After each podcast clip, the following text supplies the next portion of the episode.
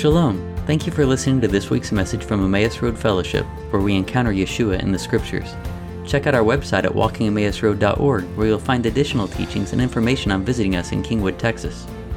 If you've been blessed by this ministry, please consider giving to support Emmaus Road's mission of spreading the good news of the kingdom. May God grant you shalom in the name of Yeshua, our Messiah. Bless God. Did anybody have anything during worship that you saw or wanted to share? What I saw or believe the Spirit has been showing me uh, today is Yeshua walking on the water. Matthew 14 talks about, you all probably know the story of Peter. Um, the, the word that came to me was, What's impossible with man is possible with God. And when you look at that story with Peter, at first, he walked on the water. But then he looked at the wind and he got afraid and he started sinking. And so, you know, Yeshua pulls him up. And so, what I was thinking is a lot of times in life, we're going through whatever God's put on us to do, whether it's ministry or He's put a path before us, and it gets hard. And if we're all honest, we probably we get to that point where we say, "Oh no, I, I don't want to do this, God. You know, I, I'm just going to go back, or this is too hard."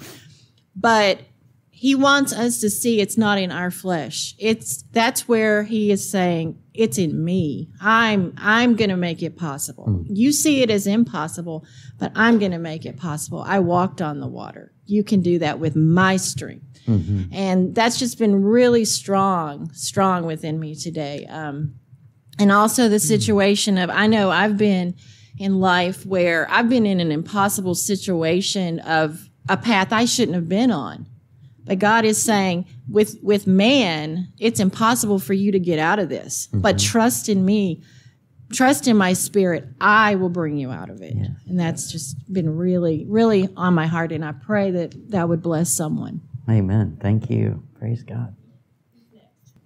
Um, what God was showing me a lot during the songs, especially some of the songs we sang, was the word was to surrender, um, and what that really means. We, I was going through a Bible study one of the things in there in the book was talking about a man's journey and his uh, and it was he came to a point in his life where you know we a lot of times say well i surrender or lord you know change me or you know we we stop. And in the challenge in there i'm, I'm paraphrasing the exact words he used but basically it was lord i surrender no matter what. I cha- i will change no matter what.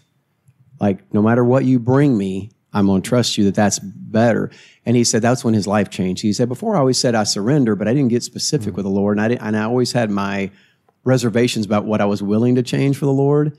And he said, When I said that to the Lord, that no matter what you want to do, he said, My life changed forever. Mm-hmm. And he said, It's a testimony that a lot of people have given. And, and I did that with the Lord during that time. And it has been, and I've seen the Lord take away things that I didn't think I could live with or live without. I've seen him take away income and replace it. Um, I've seen a lot of things that I probably would have held on to. Have y'all seen that movie? I'll just last thing I'll share. Have y'all seen that movie, A Wing and a Prayer, on uh-huh. Amazon Prime? Yeah. Remember when he told him to let go? Mm-hmm. And it didn't make any sense to let go. In his mind, every single thing about that letting go of the wheel made zero of the, you know, that made no sense whatsoever. But the person that had experience knew mm-hmm. that that's the only way he'd make it. That's our God. Amen. Yeah. Amen. Amen. Uh, I was a little late getting here for prayer this morning, but not by much. But when I walked in the room, uh, Taylor was sitting on that back chair. They weren't in a circle.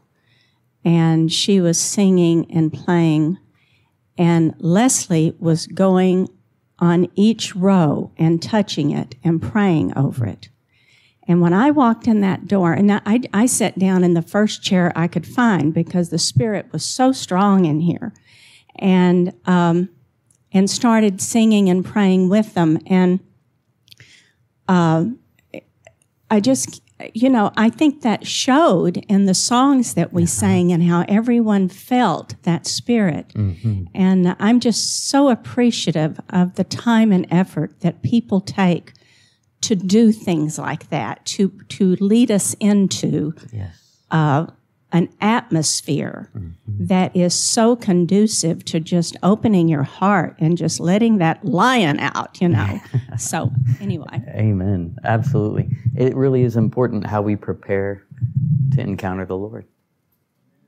It, it is important coming with expectancy, creating an atmosphere for His presence to move in. And that, that atmosphere begins not when we wake up Saturday morning, it's throughout the whole week, right? As we prepare our hearts to come. But then we have to prepare a place. You know, and how do we then come and prepare a place for His presence to come and be a part as well? And so, um, yeah, I really encourage anyone to come and be a part of that prayer beforehand because um, God's moving and then it's part of cultivating this atmosphere. So, yes, I'm very grateful too for all those who come and participate in, in that so that when others come through the door, they get to walk into, into God's presence. It's a beautiful thing. And we get to do it collectively as a community. Praise God. And, he, and absolutely, his presence was so powerful in worship. Um, with the glorify thy name, just saying that over and over. It was so powerful because I was just thinking about what does it really mean? What does it look like for God's name to be glorified in all the earth? And his name being glorified in all the earth is knowledge of him spreading, not just knowing of him, but actually coming to realize that he is the creator of all things. He's the one who brings restoration. He is the hope of all mankind. And for his name to be known through all the earth, wow. Glorify your name, Lord. Yeah. In our midst, within us, and beyond. Amen.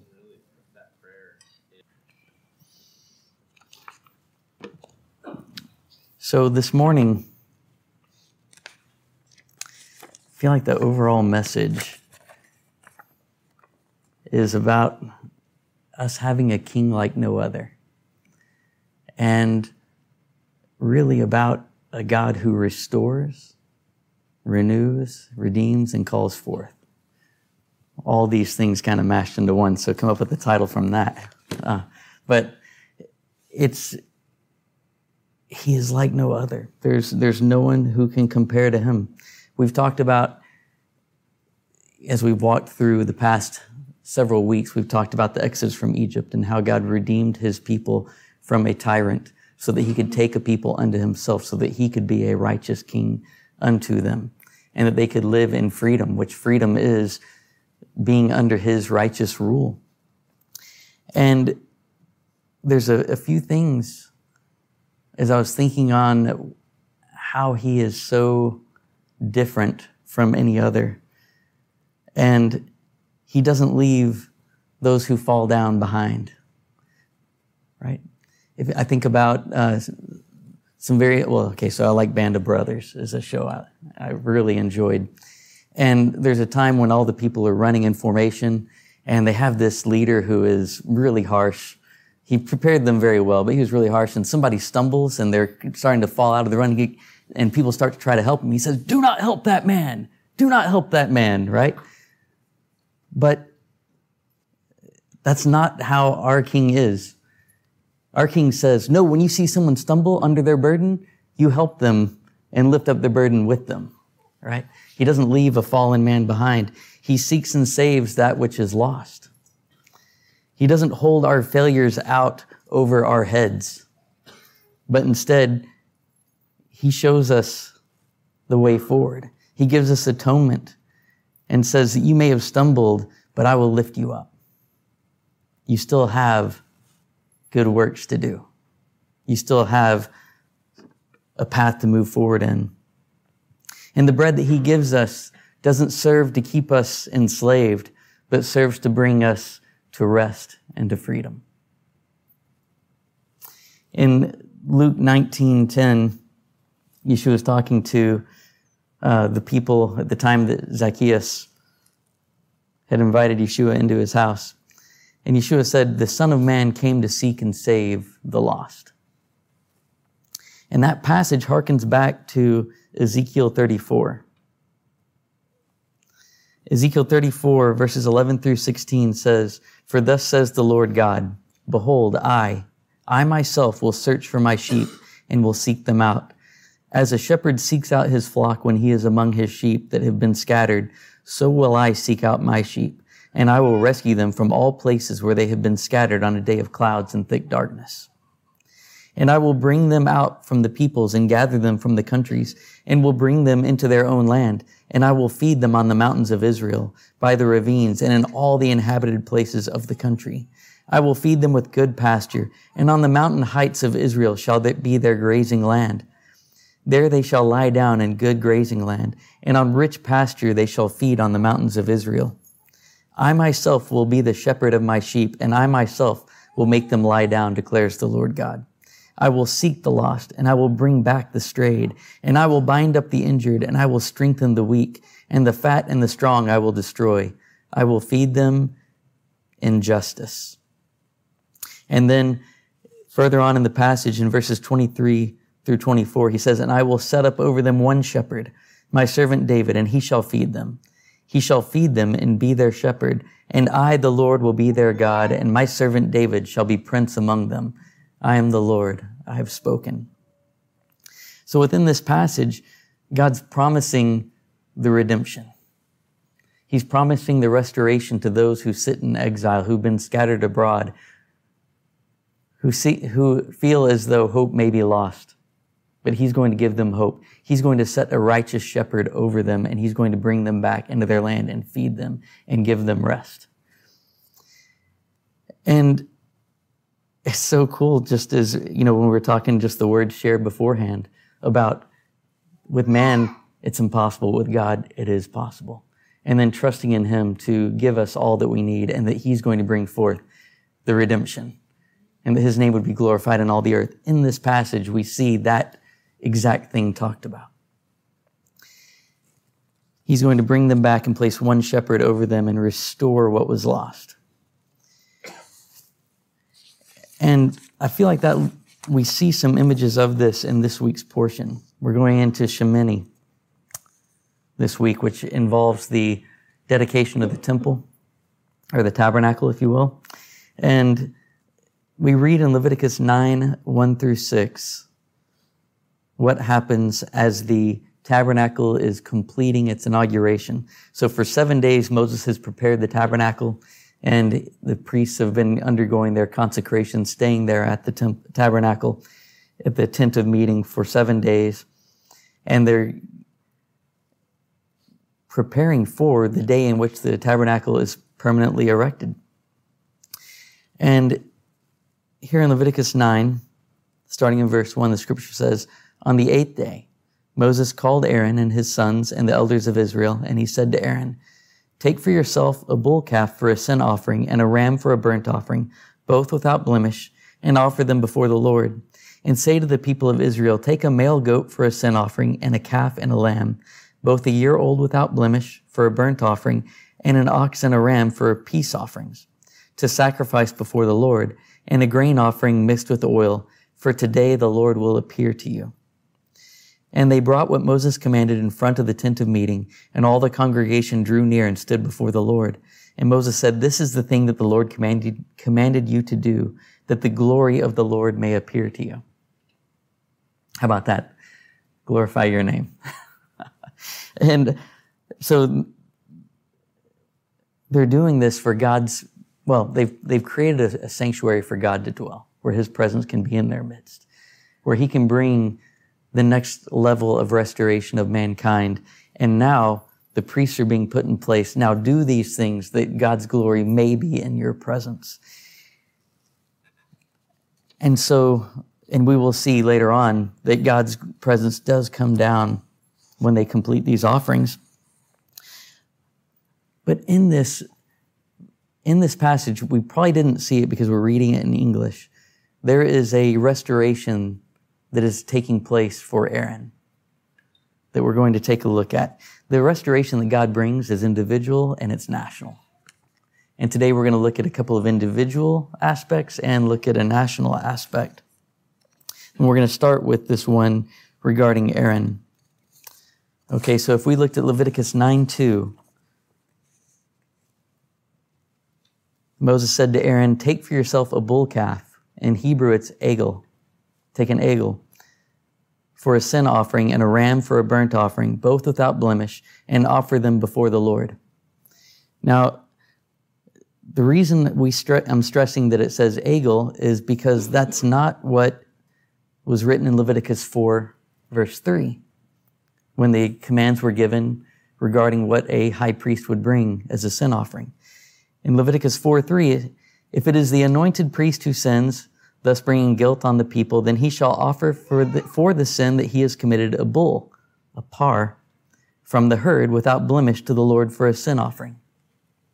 Now, the word par is the word that is normally used for a bull and for the sin offering.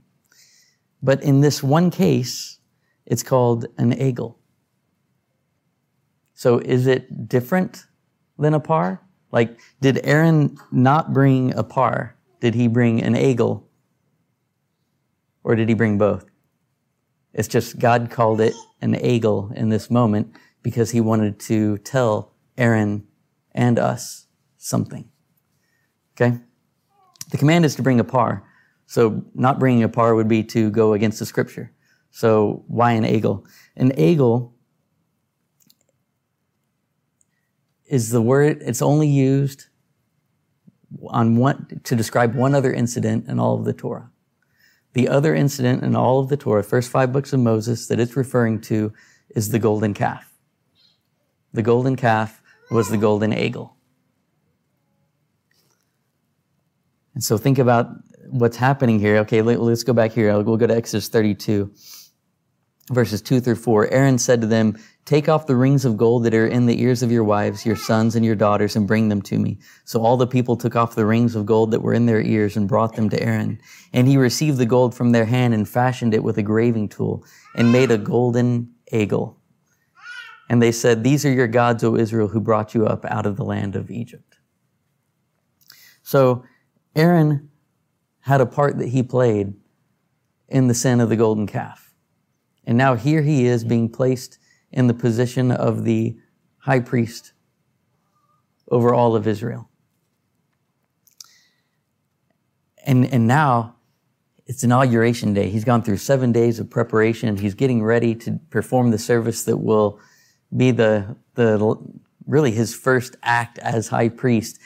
And Moses says, Hey, uh, bring an egel. Now, to you and me, that sounds like Moses. Are you trying to rub something in? Are you trying to say, "Hey, Aaron, you're you're not fit"? Aaron, you uh, you remember remember that thing that happened? I, just, I don't know if you're all right. But really, what's what's coming up is that this is a chance of redemption. It's not God coming and beating Aaron down. He's saying, "Yeah, this the, what happened with the golden calf under your watch. I do know about it, but now I'm asking you to bring this offering." This sin offering for yourself and for the nation. And I'm going to bring redemption. I'm going to restore it. I'm not hanging it over your head. I'm letting you put it behind you because you need to put it behind you because of the calling I have for you. I'm not going to look at you according to this. I'm looking forward to what I have for you in the future. And I'm not done with you. And so God had already forgiven what had taken place, but yet he brings this before Aaron at this moment. And it is for the, for the purpose of saying, you need to let it go. I'm bringing atonement for this right now. And within that, he's actually asking Aaron to draw even closer. He's showing himself as a compassionate father. And when I, when I read the story and I think about that aspect of how God was interacting with Aaron to bring restoration to him, a healing for him and a healing for the nation. It reminds me of what took place with Peter at the time when Yeshua was betrayed. And actually, okay. Actually, I'm in the wrong spot. I don't know if I put these verses in there. John 13, 37 to 38? I did. Okay. Um, Peter said to him, this, this, is when Yeshua is saying that he's, uh, his disciples can't follow him, that he's going to have to go somewhere else. Peter said to him, Lord, why can I not follow you now? I will lay down my life for you. Yeshua answered, Will you lay down your life for me? Truly, truly, I say to you, the rooster will not crow until you have denied me three times. And then later on that night, I mean, we're talking just a short span of time. Yeshua's been arrested. And in John 18, 17, a servant girl at the door says to Peter, You're not one of this man's disciples, are you? And he said, I'm not. And just a few verses later, in verse 25 to 27, Simon Peter was standing and warming himself, and so they said to him, You also are not one of his disciples, are you? He denied it and said, I'm not. And then one of the servants of the high priest, a relative of the man whose ear Peter had cut off, asked, Did I not see you in the garden with him? Peter again denied it, and at once a rooster crowed. And in, in one of the passages, it may have been this one, it says that Peter went out and he wept bitterly. Because he knew in that moment that Yeshua knew that he had denied him these three times. And for a disciple to deny his rabbi was just unthinkable. Unthinkable. And now here he is. He did it just a few hours after in Yeshua's greatest time of need, after he said, I would die for you.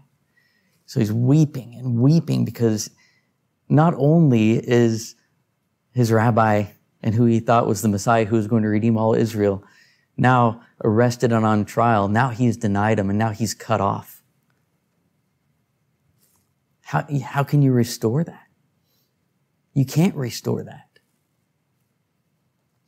So then Yeshua, and then to think about Peter seeing Yeshua on the cross. Oh, he said, I'll die for you. And then he goes, I didn't. And, and now Yeshua has died, but he resurrects and hope is being restored. But even though hope is restored, Peter has to be saying, you're back. But how can I be restored to you? I denied you the three times. You know it. I know it. There's no way for a disciple to be restored back into that relationship. And so Yeshua speaks to him in John 21, verse 15. When they had finished breakfast, Yeshua said to Simon Peter, Simon, son of John, do you love me more than these? And he said to him, Yes, Lord, you know that I love you. And he said to him, Feed my lambs. He said to him a second time, Simon, son of John, do you love me? He said to him, Yes, Lord, you know that I love you.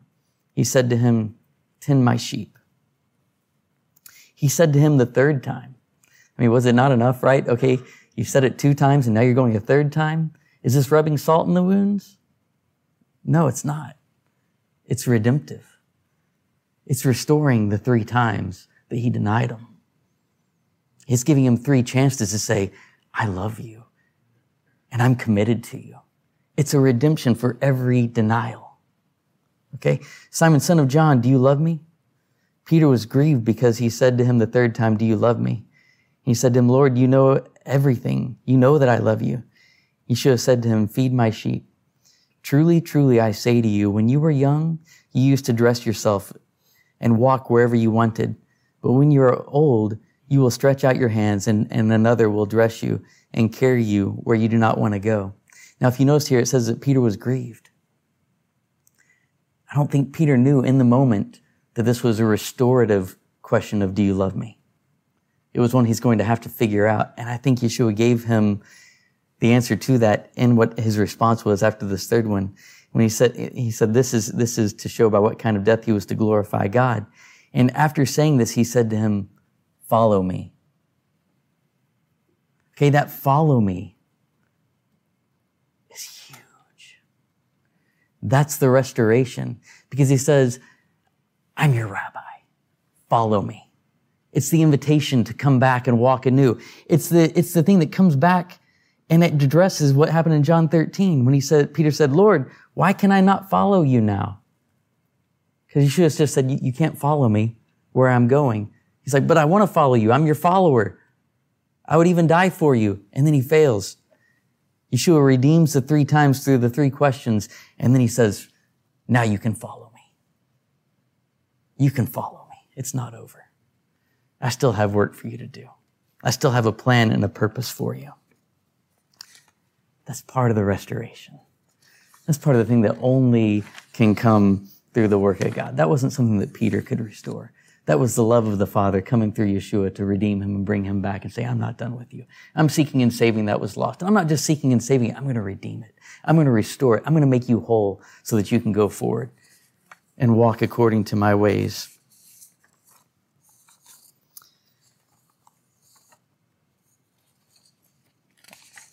And so, so the same with what was happening with Aaron. It wasn't the egel that was to beat him down.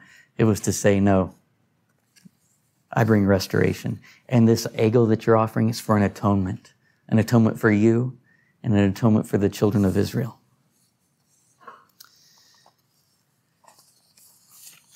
And so, you know, I mentioned how we have individual restoration and there's national restoration. What was happening here, as we read back in Leviticus 9, was that I was on the eighth day that the priests were coming in and beginning to inaugurate the tabernacle for when it was going to be permanently erected from this point forward. And it would follow the, the cloud of the Lord wherever, wherever the Lord led them. But this eighth day has a lot of signific, a lot of significance. Eight is the number of new beginnings. It's, it probably sounds familiar to you. The word Shemini, eighth, our, our portion, probably sounds familiar because of Shemini Atzeret, which is the eighth day of Sukkot. Right? The eighth day of Sukkot. We've talked about it in the past, and I'm sure we'll talk about it again this, this fall. It's looking forward to the age to come. You have seven days which represents seven, seven days of creation, which represents seven millennia of mankind, of this world, that then leads into the world to come, the eighth day representing the world to come. In, in this case, and so we have the eighth day representing the world to come. You have the eighth day, the tabernacle is restored. The eighth day is also a way of looking at the day on which Yeshua was resurrected. Because he was resurrected on the first day of the week after the seven days of a week were completed, he was resurrected. So the eighth day is all these new beginnings. New beginnings of the tabernacle. And so why is it so important that the eighth day would be a new beginning of the tabernacle? Because the tabernacle was a major step in the restoration of what had been lost back in the garden. Because in the garden, when we look at how the scripture describes it, it says that it was a garden that was enclosed on each side and opening toward the east. Well, that is what the tabernacle is. It is, it is an enclosure on three sides that opens toward the east. It's a place where God set his ministers to work and to serve. It's a place where God put Adam and Eve to work and to serve. But yet that was lost because of the sin of eating of the forbidden fruit. At that point, mankind lost the garden. They lost God's dwelling presence on the earth. And now God says, I'm re inaugurating my presence on the earth in this tabernacle that you've built. It may have been built by human hands, but it was of heavenly design. And you have created it through motivated hearts, bringing all the materials to do it. I gave Moses, the design. I gave uh, Bezalel and Aholiab the wisdom and skill to perform the work. And now that all the community has come together to build this, now my presence will dwell in that place. And that's what we see happen in Leviticus 9, 22 through 24. After the offerings had been made, the scripture says, Then Aaron lifted up his hands toward the people and blessed them. And he came down from offering the, the sin offering and the burnt offerings and the peace offerings. And Moses and Aaron went into the tent of meeting, and when they came out, they blessed the people. And the glory of the Lord appeared to all the people, and fire came out from before the Lord and consumed the burnt offering and the pieces of fat on the uh, altar. And when all the people saw it, they shouted and fell on their faces. And the glory of the Lord appeared. It's a beautiful picture of the day in which we will hear a loud voice from the throne saying, Behold, the tabernacle of God is among men, and he shall dwell among them, and they shall be his people, and God himself will be among them. Right? We talked about that this past week at the meal of the Messiah, looking forward to the coming of the King and looking forward to the restoration that he's going to bring. And as we mentioned too, okay, so here we are talking about the eighth day. We talked about Yeshua being raised up on the eighth day. And this past week, we talked about Yeshua being the first fruit of the resurrection. And we, we talked about him being the first fruit of the resurrection in relation to the omer that is waved in the temple. The omer is a grain offering. It's way, uh, it's a, well, there's really two. There's the one that's done at, at Passover and there's the one that's done at Shavuot. The, the one done at Passover is the barley harvest. The one done at Shavuot is the wheat harvest. But the omer is a grain offering before the Lord that is waved. It's, it's taking something that came from the earth and then it is lifting it up above the earth to wave before the Lord. And you think about, well, why is it waved? Why do they take the grain and they wave it before the Lord? Was it to make sure he sees it over here? No, okay. It wasn't to make sure he sees it, right? Instead, what it was, it was a, it was a message to the people of this grain came up from the earth. So you might think that this is a gift from creation. It's not a gift from creation. God gave you this bread. This is bread from heaven. So we're lifting it into the heavens before the Lord to present it before Him. It's a reminder to us that He's the one who provides all our needs. He's the one who gives the bread. And that bread is bread that came down from heaven. Now, it's a picture of the manna in the wilderness, but it's also a picture of Yeshua, our Messiah. Right? If Yeshua was the first fruit of the resurrection, if he was waved in the heavenly temple as an offering unto the Lord, then we begin to make multiple connections between this Omer this barley harvest, and Yeshua our Messiah. In John 6:32, Yeshua says, "Truly, truly, I say to you, it was not Moses who gave you the bread from heaven, but my Father gives you the true bread from heaven. For the bread of God is he who comes down from heaven and gives life to the world." And then continuing in verse 48, I am the bread of life. Your fathers ate the manna in the wilderness and they died. This is the bread that comes down from heaven, so that one may eat of it and not die. I am the living bread that came down from heaven. If anyone eats of this bread, he will live forever. And the bread that I will give for the life of the world is my flesh. So Yeshua presents himself as the bread that came down from heaven, the hope that we have, the one who is all we need for life. Just as God gives grain to meet our physical need, God gives Yeshua for our spiritual need. now, the word Omer is used only one other time in the first five books of the Torah, and that's in association with the quantity of manna to be gathered in the wilderness. So even this idea of having the Omer offering, waving the barley in the temple at Passover is to bring us back to a remembrance of God giving the manna in the wilderness. So for Yeshua to make the connection here of himself with the bread in the wilderness, it's really making this triangulation of the Omer offering and of the manna in the wilderness and of him as the bread of life.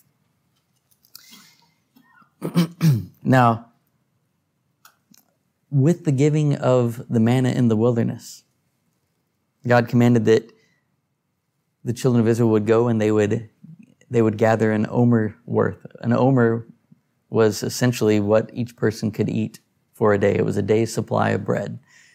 Because you would gather an omer and you couldn't leave any over it, any of it over until the next day, so it was one day's supply. If people tried to gather more, they ended up with one omer. If they gathered less, they ended up with one omer. Interesting, right? But whatever it was, God was giving their need. And um,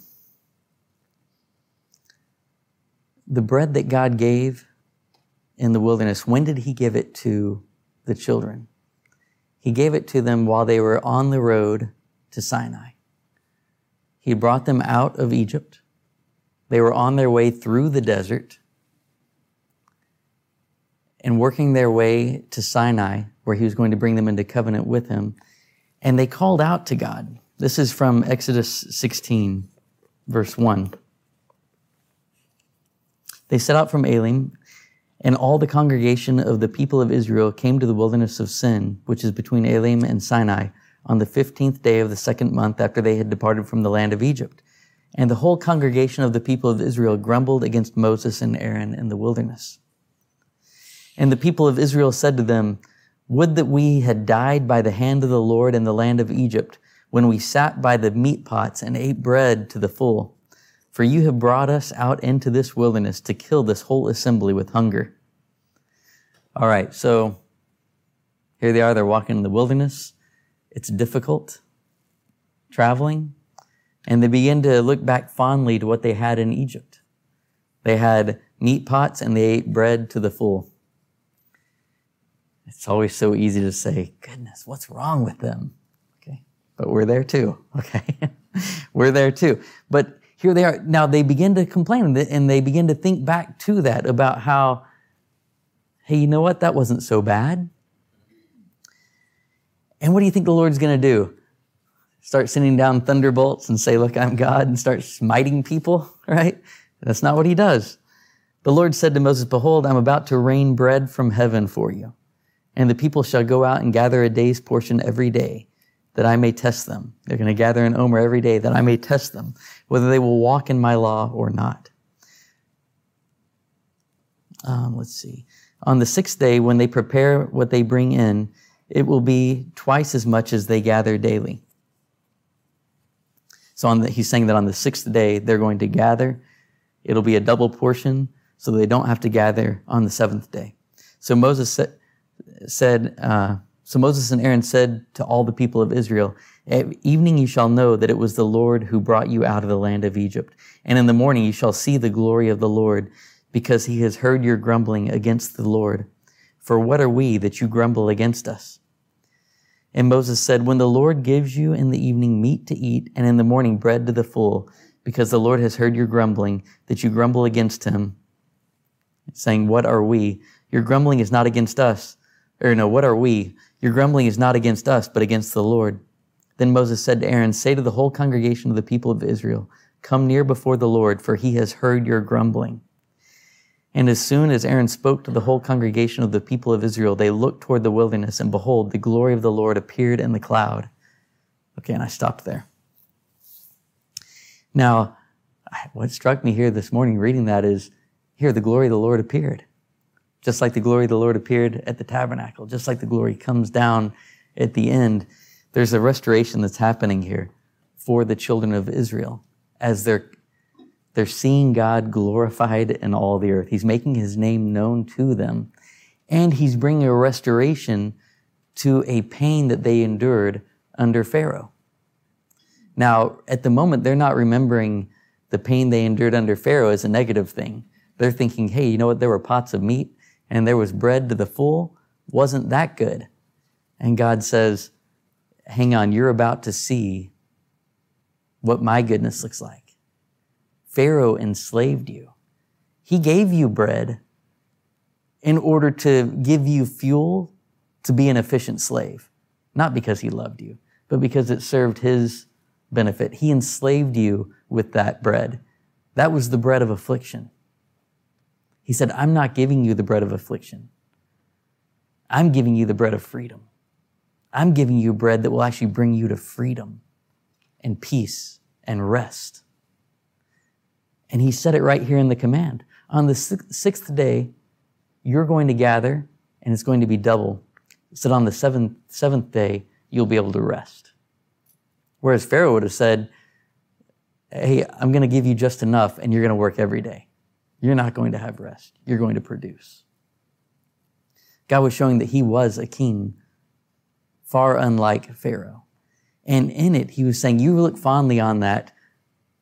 Don't look fondly on that. I'm going to show you what is really a blessing, what provision from a loving father really looks like. And it's, and it's, it's provision that is life. It is life, it is renewal, and it is restoration. That's the bread that God gives. That's the bread that God gave us in Yeshua. And then when you think about the timing of it, this was on the road from redemption to covenant. It's a close relationship with God. So, what did we have at the time of Yeshua?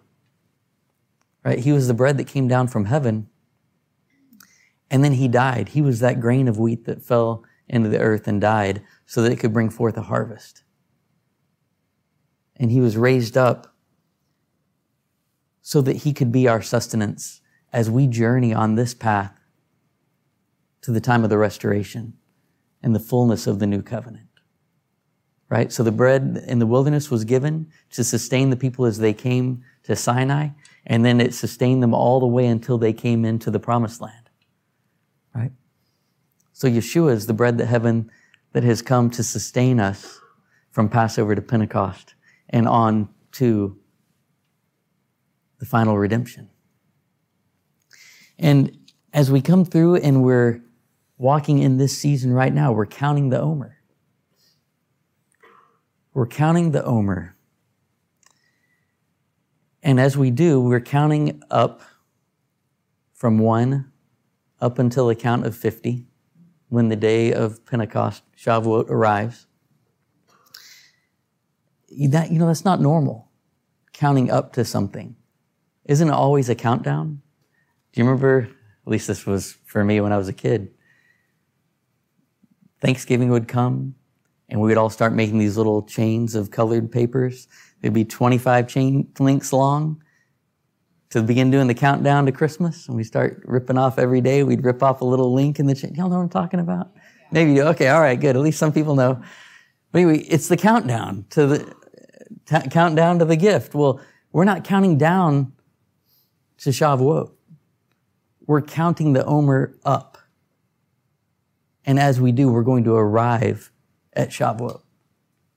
Right? So we're counting up, recalling God's provision, recalling that He's the one who gives bread from heaven, that is our sustenance and our source, that will carry us along the path to the destination that He wants to bring us to. It's a really beautiful picture. So as we're counting up, there's an increase, there's an anticipation, but there's something that's building. It's not dwindling, it's building. It's building for a culmination. And that's pretty exciting to think of what we're headed to. But man does not live by bread alone, but by everything that proceeds from the mouth of God. He shows us that through the stories of old, and he shows us that that Yeshua is our Omer. He's our daily provision. He's everything we need from day to day. And so this Omer leads us to complete rest and relationship with God. Right? Will we have complete rest this Shavuot? May it be. Right? But we have complete rest in Yeshua today that we get to take part in and look forward to the fullness of it that is yet to come. So when we're looking at this and walking in the Omer, what are the eyes that we see with? Are they eyes of expectation? Eyes of expectation that God can redeem and restore that which was lost? That He can take the afflictions of our past, the difficulties that we've walked in, our, even our failures, and come to us and say, Look, I know you remember those. I know they come back to haunt you. I've seen them and I want to heal those. I want to heal those so that you don't carry that baggage with you as you go forward. So bring it to me. Let me touch that place. Let me bring that restoration. I'm not a king who holds it over you. I'm a king who redeems it so that you can go forward. I seek out that which was lost to bring back wholeness. So we come and even as Paul said earlier, we surrender. We lay it down before the Lord and say, all of this, all of this is yours. Everything I am, all that I have, all that I have been. That doesn't define who I am. You define who I am. And you'll bring that restoration. And in the midst of it, you'll look at me and you'll say, Come, follow me. We have a loving Father. A loving Father. A King like no other. So may, may we go forward as those who have been called to follow him and restored to glorify his name in all the earth. Amen. All right, let's pray. Father, we love you and we bless you. We thank you for the kindness and compassion that you show to us, Lord, the patience with which you endure, the long suffering you have, because your desire is to seek and to save that which is lost, and that you seek us out individually and you seek out a national restoration as well. Thank you, Lord, that we can trust you to bring these about because with you all things are possible. Lord, I ask that you minister to each of us. Lord, you know what our needs are. You know what our hurts are. You know what our questions are. Lord, may we come to you as a loving Father and ask, knowing that you hear our prayers, you hear our cries. Thank you, Lord, for your love and for your goodness. We bless you and ask these things in the name of Yeshua. Amen. Thank you for joining us. If you enjoyed this message, please consider sharing it with a friend or family member and help us out by giving a review on iTunes or other podcast platform. Check out our website at walkingemmausroad.org for additional teachings and information about visiting Emmaus Road in Kingwood, Texas.